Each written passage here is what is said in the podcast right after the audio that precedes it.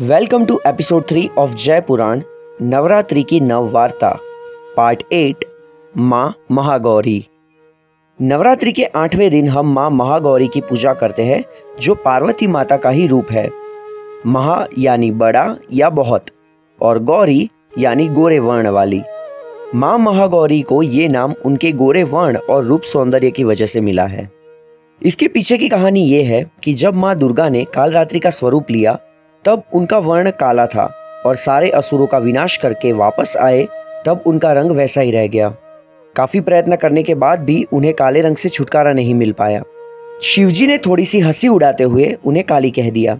इससे उनको बुरा लगा और उन्होंने ब्रह्मा जी से प्रार्थना की कि उनको इस काले रंग का उपाय बताए।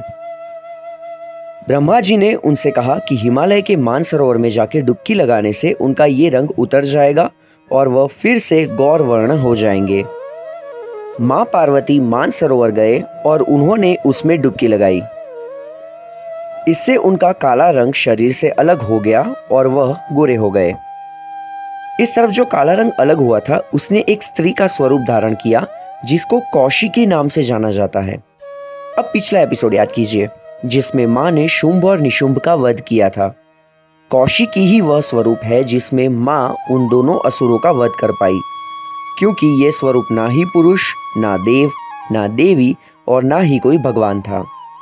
और इस कारण दोनों असुरों जिन्होंने ब्रह्मा जी का वरदान पाया था, उनका वध कर पाए। दूसरी तरफ़ काला रंग शरीर से अलग होते ही माँ पार्वती फिर से गोरे हो गए और अप्रतिम सौंदर्य मिल गया। इसीलिए उन्हें महागौरी कहते हैं। यहाँ एक प्रश्न ये है कि गोरे होना ही सुंदरता की पहचान माना जाता है। क्या ये सही है?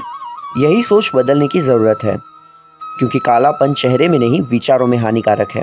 सोचिएगा, ये आठवां दिन हम सबको मन का सौंदर्य दे, यही प्रार्थना है।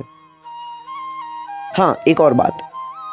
इस बार तिथि के हिसाब से नवरात्रि में सिर्फ़ आठ दिन है, लेकिन कल विजयादशमी और दशहरा के पर्व पे नव वार्ता की आखिरी कहानी प्रस्तुत करूँगा। तब तक सुनते रहिए जय पुराण।